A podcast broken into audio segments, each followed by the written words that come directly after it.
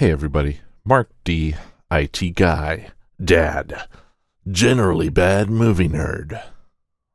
I don't I don't know how this is going to sound. I got a new microphone and I couldn't sleep and I wanted to use it. But big news, I'm doing big energy, big news. I had a baby and that's why this episode is however many weeks late. I don't know. Time is has no meaning. It didn't before, it extra doesn't now. I'm on these like 32 hour days where I should be asleep. I was sleepy about 4 hours ago and I had to power through it. I couldn't I couldn't sleep just yet. And now I'm exhausted, but I also can't sleep. So, I don't have options. My options are gone. I have zero options. So there's there's that. But we're gonna do a quick Mel Brooks retrospective, and I just wanted to kind of you know put the thing, put the mic through its paces, try to figure it out, try to feel it out. It's like uh, it's like getting a new car where you got to be like, where's the power windows? Uh, how, you know, what's the turn in like? What's the, what's the turning radius? How how easy is it to park?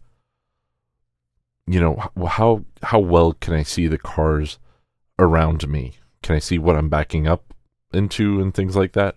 That's where I'm at with this microphone. So, so far, I think it sounds really good, but it's more about understanding what it likes. What What do you like, Mister Microphone? What do you like? We'll find out. Is it weird that I made the microphone a man? I gendered my microphone as a man, and I asked it what it liked. M- maybe, definitely maybe. So, Mel Brooks. Mel Brooks. Yeah, I, I think I talked a little bit about the thesis of Mel Brooks in some of the episodes, and I didn't go back and listen to them. Again, this is spur of the moment, no prep. So I don't remember the exact verbiage that I may have used, but I want to say that I used something like, you know, the comedy kind of comes from uh, a place of love, has a lot of heart in it. You know, he usually tries to punch up. He he makes a lot of of homosexual jokes I don't fully understand, but he he does them. There may be a lot of backstory and reason there that I just don't know. I don't know the man myself. Haven't met him. Never interviewed him. If I did, I don't know. I'd probably just just tee him up for different jokes and and just laugh and enjoy my time. But anyway, there's that. I I didn't personally I was not offended by any of that, but you know, it's something to comment on. It's something interesting, and I think that you know, bringing older material into 2020 and, and looking at it with 2020 eyes is a very interesting exercise in analysis. There's no one way to do this in terms of, of, of, movie analysis, and I'm sure some people might think that there is the one way, and the one way is their correct way because they went to university and they learned it that way, but it's a little more complicated and a little more nuanced than that because there's just it, movies from different cultures uh, and, and things like that. Movies from the Middle East, movies from Asia, they feel different than American movies. Even English movies feel different. A lot of them feel like stage plays. I feel like the theater has a lot more gravitas in England and, and the UK in general and things like that. So, no one right way to do this. And if somebody says there is the right way, it's kind of like, fuck you, dude. Fuck you. But anyway, you know, there's that. But he he does these um these jokes where he subverts your expectation of reality, but then subverts your subversion and keeps it consistent. I called them logic jokes at some point. Love those. They're in all the movies, 100%. Uh, big time song and dance man. I think uh, at least every one of these has a, a, song and a dance, maybe except for Spaceballs, even though Spaceballs has the Spaceballs song. So I managed to clip that even through the compressor. Oh, Spaceballs. Anyway, I'm I'm I'll, I'll, I'll, if it doesn't sound clipped, it's because I hit it with the repair. But we'll see. We'll see. I don't know. Again, new microphone, new things. So, how do I put a real bow on this set, the Mel Brooks collection, the nine Blu-ray set. I didn't I didn't get to see all of the extra features. And there is considerable per movie. So that's the thing that I would like to maybe do at some point and perhaps revisit. However, I don't know that that'll change my opinion much at all. It might just give me a little more sound bitiness, you know, that half-ass internet research kind of thing. But I think I'm going to rank them. I think I'm going to rank them. I think that's the uh, being a, a person who who grew up playing sports, who doesn't have a better way of conceptualizing a list, who has read innumerable cracked.com articles. I'm going to fucking rank them.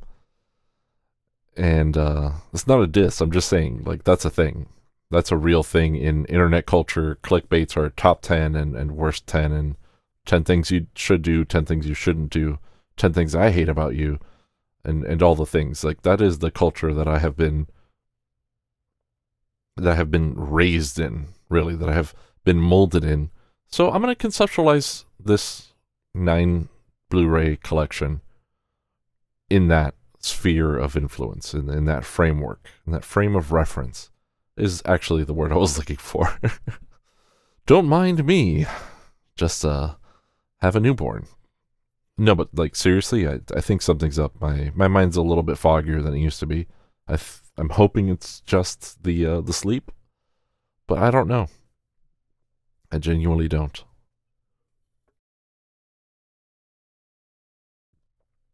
So start at the bottom. Start at the bottom, the one that I liked the least. High anxiety. I think that high anxiety is the one that I like the least. High anxiety being the riff on Alfred Hitchcock, I felt personally that the riff wasn't that good. It wasn't that strong a riff. You couldn't uh, you couldn't bang your head to it. You couldn't mosh to it. it. Wasn't that great a riff? I don't know that Hitchcock films are the best films to riff. Like I laughed at the Psycho riff. I laughed at the Vertigo stuff. You know the ones that I got. Maybe I didn't get enough Hitchcock. You know, oh Freudian slip right there. Maybe I haven't seen enough Hitchcock. Still, does still works to um to get it maybe that was that's on me. Right? So it is what it is.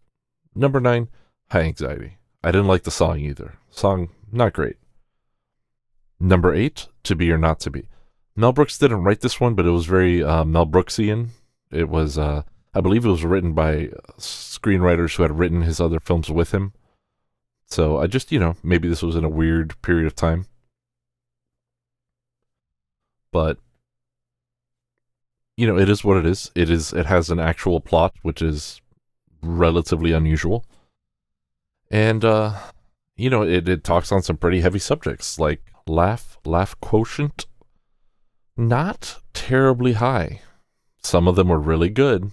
I laughed. Hey, you got a gift, you you, but it was depressing. It was like the sound of music depressing, but in a weird way where you want to watch the half of the movie, you know kind of thing. Pacing felt weird. You know, it's just it's things. It's it's it's an unusual movie to me. That one came out in 81, 83. It was later, but I think that maybe movie making, you know, we look back to the famous movies like uh, you know, Alien in 79 and we're like that's how you make a movie. We look at Jaws in 74 and it's like that's how you write a movie you know, that pacing, that whatever. But these were the movies that stood the test of time. They were not the popular examples. So it's quite possible that in the 80s that not every movie was Star Wars and some of them were still these weird oddly feeling weirdly paced kind of remnants of the 70s which were like these weird kind of mutated toxic fucking versions of the zombie weirdo stoner movies of the 60s where it's like, well, yeah, man, just whatever for 45 minutes and then a plot somewhere. Introduce 90 characters, all Chekhovs, no guns, right? So I think to be or not to be kind of ended up in that space. I don't think that it was the movie's fault or anything. I, again, the anachronism of it it's it's not like the other movies. The other movies have have definitely stood up better to the test of time, not for their example of their time, but for their exceptional exceptionality, the exceptionality of them in their time and how they have remained influential. Become even more so as filmmakers have grown up watching those movies.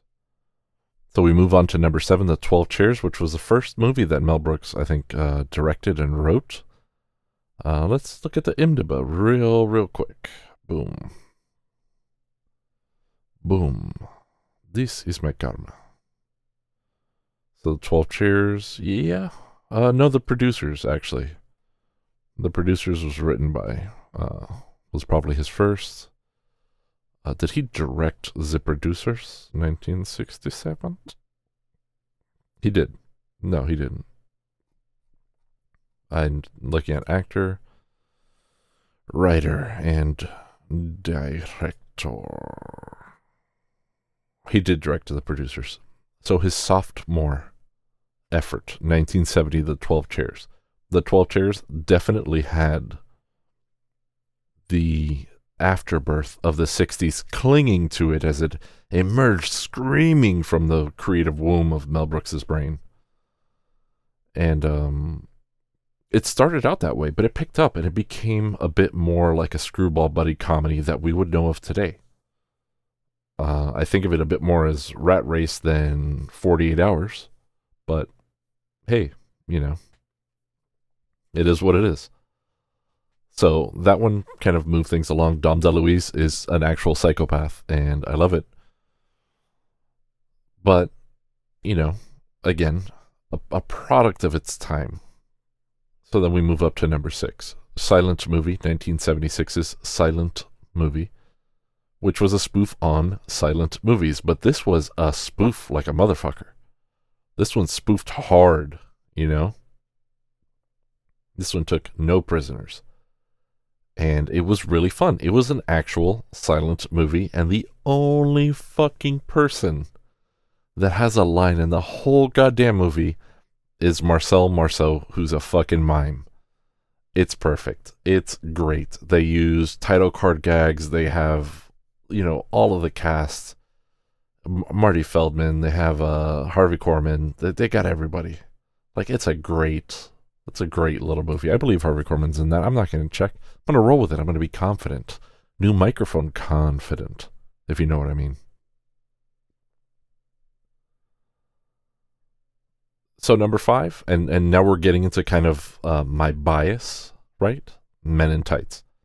My bias on Men in Tights, Robin Hood, Men in Tights, if you will, is that I had that shit on VHS. I've seen the movie a million times. Cary Elwes, the best, you know. Dave Chappelle, the first time I'd ever seen Dave Chappelle. You know, fucking hilarious. It was a great movie. It was a product of its time. It was very topical. It had uh, the Sherwood Forest rap. I don't know the name of the song, but it's actual rap music, which I was very into in the 90s. You know, there's a whole thing. It's it's Mel Brooks being relatable, but still being Mel Brooks, very much so. So Number five, Men in Tights. Going into number four, Spaceballs. Like I said, I was a recovering, or I am a recovering, Star Wars asshole. Once a Star Wars asshole, always a Star Wars asshole.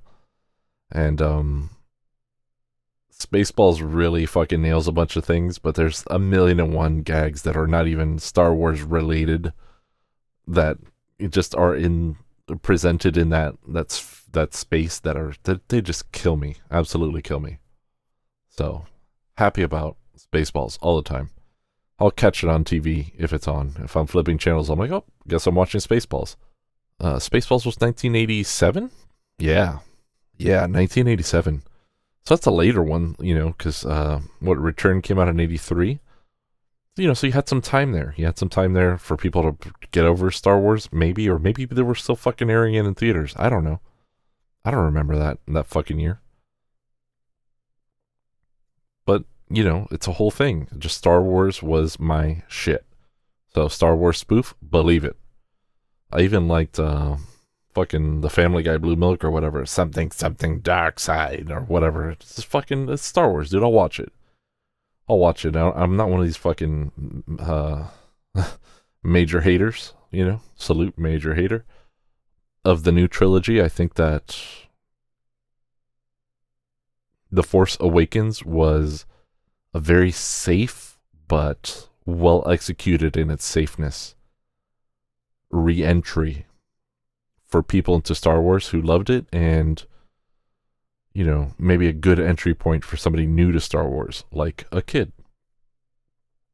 I think that The Last Jedi was definitely the strongest movie of the three, and not so much in its um, a fucking action. You know, I'm not a guy that's like, hey, they're fucking monsters. Wow, the show's good. I don't give a shit. Like the fact that there are monsters or that there is action is not does not in and itself of itself make the thing good. It's more about how I feel after the movie. I can watch a dumb action movie and be like, that was a great dumb action movie. It kept me entertained. John Wick isn't fucking, you know, making me fucking rethink my attitude towards life. It's like, holy shit, he shot 19 people in the fucking head. You know, that kind of thing. It's well exe- it, it, it determines its intent and it executes towards it. And it is done well. It is entertaining. It is entertainment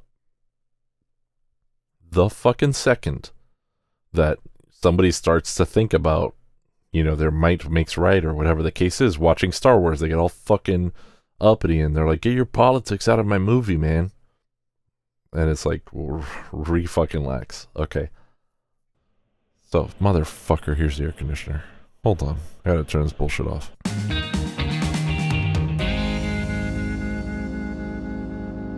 Alright, cool. I'm recording behind where I was recording.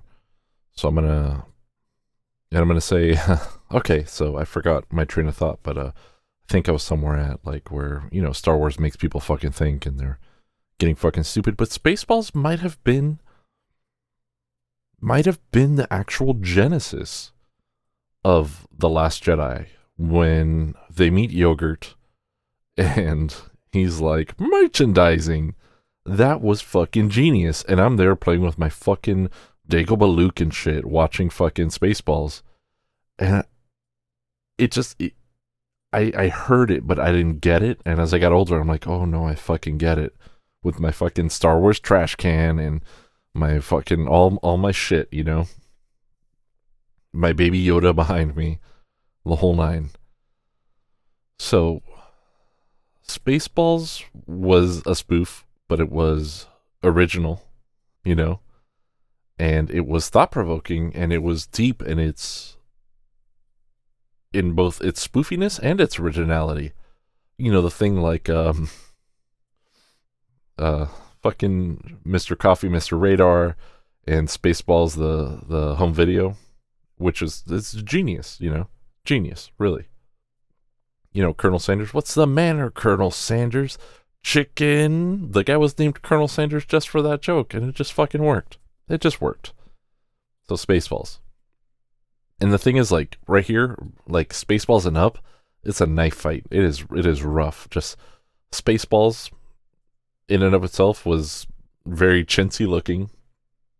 You know, because money and and technology and things. John Candy, you know, fantastic. Ignore the beep. But Spaceballs. History of the World, though, number three, going from four Spaceballs to three History of the World. History of the World is a fucking laugh riot. And History of the World came out in 81. And I don't understand the critics on History of the World. Again, this might have been because History of the World perhaps introduced me to comedy literally as a child to a, to a lot of it as a whole. And that's what I mean when I say that this is my bias showing that I saw these when I was a child. When I was too young to watch them, I watched these. So, yeah, it just it's a fucking laugh riot. It's kind of like how American history I learned from Forrest Gump, like just fucking bullshit parts of actual history I learned from History of the World and people like, love to shit on Forrest Gump in uh, 2020, but I again Forrest Gump also a movie that I saw that I I literally learned from. But people, uh, it's kind of like La La Land, how almost universally people who work in Hollywood and were not uh, financially very successful. They're like, that's not how Hollywood works. Oh no, ugh. And um, it's more about you. It's saying more about you, I think, than it is the movie. You know, it's not my favorite movie, but yeah, I liked it. But my reasons for not thinking it was the best were not. That's not how Hollywood works. So, you know, again, I don't know what the critics thought, but they're like, that's not how comedies work. That's motherfucker, that's how this comedy works. Yeah, you'll do a, a fade in and a fade out to make a fucking one line joke. You know, fuck you. Do whatever you want. Have fucking people in ape costumes jerking off and Orson Welles fucking narrating. Hell yeah. You know, History of the World was a spoof on on these like uh hoity-toity fucking bingo bango f- fucking documentaries like oh the the South or whatever. Like you know, apparently those were coming out. Those were hot at the time. Mel Brooks is like, "Fuck you, bro. You got piss. I'm taking it. I'm gonna take the piss right out of that shit." So, History of the World. I think History of the World, you know, kind of edges up over Spaceballs because of its ridiculousness. Really, I if I had to like really put like a meta score on both, I would definitely think that Spaceballs would be higher. But History of the World just has these outrageous fucking laughs. I'm telling you, the Oedipus joke is one of the best jokes in movies. It has to be. It fucking has to be. And if you don't get it, well, that's your fucking problem. But then that brings us to number two. Number two, which, you know, uh, people probably have a problem with, is Blazing Saddles. Blazing Saddles is controversial with a capital C. And I think that a lot of Mel Brooks's heart shows in this movie. And it's it's wonderful. It's not perfect. It is kind of chintzy. Mel Brooks is a filmmaker. I don't think that he is the most wonderful filmmaker. I think perhaps he is uh, Kevin Smithian in nature, that he is very much a writer. But when you don't want to see your thing that you wrote like kind of fucking mangled, you have to direct it as well, or you just don't have a choice. Like Kevin Smith, who made Clerks for you know whatever limit he had on his credit card, he literally maxed out a credit card to make Clerks in its entirety. So he couldn't afford a, dir- a director. You know, he couldn't afford any of that shit. So he just kind of did it himself. The only thing is he never. I'm not gonna say he never, but he he he didn't completely leave that mentality. Not saying that the other movies suck. Actually like a lot of his other movies, but not Jersey Girl. but you know, Kevin Smith is my guy, and that's also very formative uh, for me in my teen years and things like that. Blazing Saddles was a movie that I didn't fully get to experience until I was I was an adult, and you know I had heard the gags and things like that, but man, it fucking nails it on the head. And again, in 2020 eyes, the fact that Blazing Saddles is still a thing that you could say, oh, this is applicable.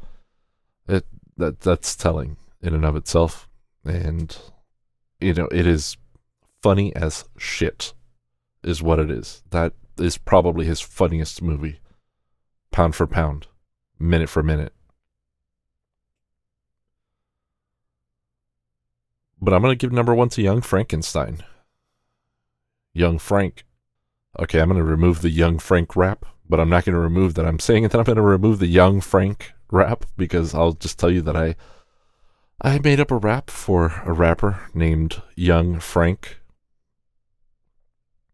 and uh, I didn't I didn't make a lot of of alter egos or or uh, you know pseudonyms for Young Frank or or nom de plume for Young Frank, but there was a Young Frank rap there for a hot second. But I think that Young Frankenstein is a thousand percent Mel Brooks's best looking movie, and it's very very funny. It's interesting though; it it feels different. It is spoofing a different set of things for sure, but it also the collaboration in writing the screenplay with Gene Wilder it works. It really works. And Gene Wilder is definitely a very interesting performer, but not really given a lot of credit as a writer. And I've never actually looked this up, so I'm going to do this. Going to type Gene Wilder into IMDb, and I'm going to look for writer. Not a lot of things. Nine writing credits two TV movies. See No Evil, Hear No Evil is a movie that I've wanted to see. I've heard it is amusing. Haunted Honeymoon, The Woman in Red, The World's Greatest Lover, The Adventure of Sherlock Holmes' Smarter Brother is also fucking interesting because I love I love Sherlock Holmes. And uh yeah, you know, just uh just some things. Uh but I think that his brand of comedy was very interesting. And I think that it worked well with Mel Brooks's sensibilities, but I think that Mr. Wilder, if you will, brought an attention to detail and a a specificity that that Brooks on his own, especially not in a, a year where he probably made two movies, that that would not have happened otherwise because young Frankenstein is more meticulous, more planned, more uh, I don't want to use the word fabricated because it or or manufactured because they have kind of a, a negative connotation, but um, more produced is the word. More produced is the word, and that also has a negative connotation, but in, in this one, it's actually fairly accurate because it is a production. It is a movie production. So it was more produced. And um, yeah, it was good. The, the song and dance, though, it's a that's a thing, and it's not without its its 2020 issues, but I don't think any of these are, and I I think that's okay right? I don't think it's an issue. I don't think you have to cancel the movies. Just understand, hey, that's the thing. Hey, don't call people that. Not a big deal. Not a huge deal. Anyway, this has been my very shitty Mel Brooks retrospective, my excuse to use a new microphone because I can't sleep, I can barely think at times, it's a whole thing. It's a whole mood. I don't know what's going on.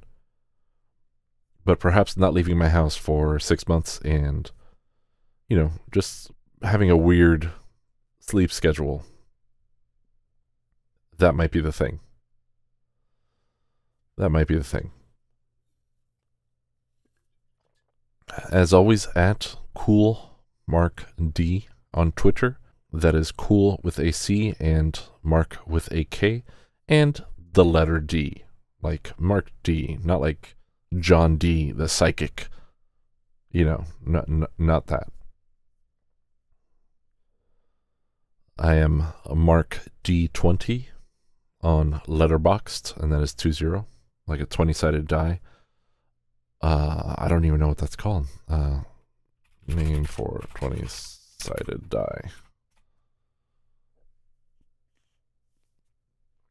Wow, it's called a D20 according to Google. Icosahedron. Polyhedron with 20 faces. The name comes from ancient Greek.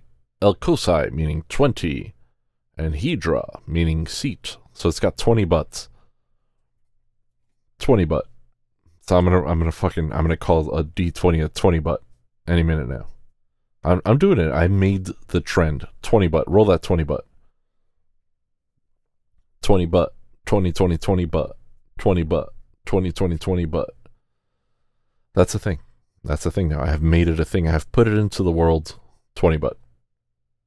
On Letterboxd, Mark D20. Letterboxd is a thing where it's like a movie thing, and I don't know how it works. I just I put the movies that I watch in there. I actually saw I saw a movie. I saw Birds of Prey. I saw Birds of Prey. I had a fucking two hours where none of the children that understand English or television were uh, were around, and uh, the wife and I we watched Birds of Prey. and it was fun. It was a fun movie. Fun, fun movie. Margot Robbie really just um, um, becoming a Harley Quinn, the character, Mary Elizabeth Winstead, was just uh, hilarious to me. Her her her jokes were my favorite. Uh, what is it? Jurnee Smollett? Jurnee Smollett? Jurnee Smollett. Yes, Jurnee Smollett was pretty good as Black Canary, although the one superpower in the movie was hers going ah and collapsing and not great. Not great, but she is awesome in Lovecraft Country. She is awesome. She fucking kills it. So, watch Lovecraft Country. It's good. The book is better. Fuck all y'all. Uh, I read the book before before the show started coming out because I knew, I knew, I knew, I knew. And I am a book is better asshole. Watch the book. Watch the book. Jesus fucking Christ. Read the book. And you can catch the individual episodes of the Mel Brooks things, uh, movies, Mel Brooks collection. Uh, if you have a podcatcher, Mark's movie collection, the the apostrophe for Marks for possessive is apparently very important for a lot of podcatchers because a bunch of other bullshit shows up that is way more popular than my podcast. But you can also go to scummbags.com, S C U M M B A G S, Punto .com, to check out the feed, if you will. It's linked on the front page. The website's shitty. I have put zero effort into it. But I guess my fucking podcast's out there, so I'm good. I'm good with what it is. Are you good? Are you satisfied? Are you okay? I don't know. I don't know. Sometimes I ask myself, am I okay with this? But regardless, I digress. Be safe, wear a mask. Black Lives Matter. See ya. Thanks for listening. I don't know when I'll do a thing again. I don't know. But Hopefully soon. Hopefully soon, but life finds a way to be interesting.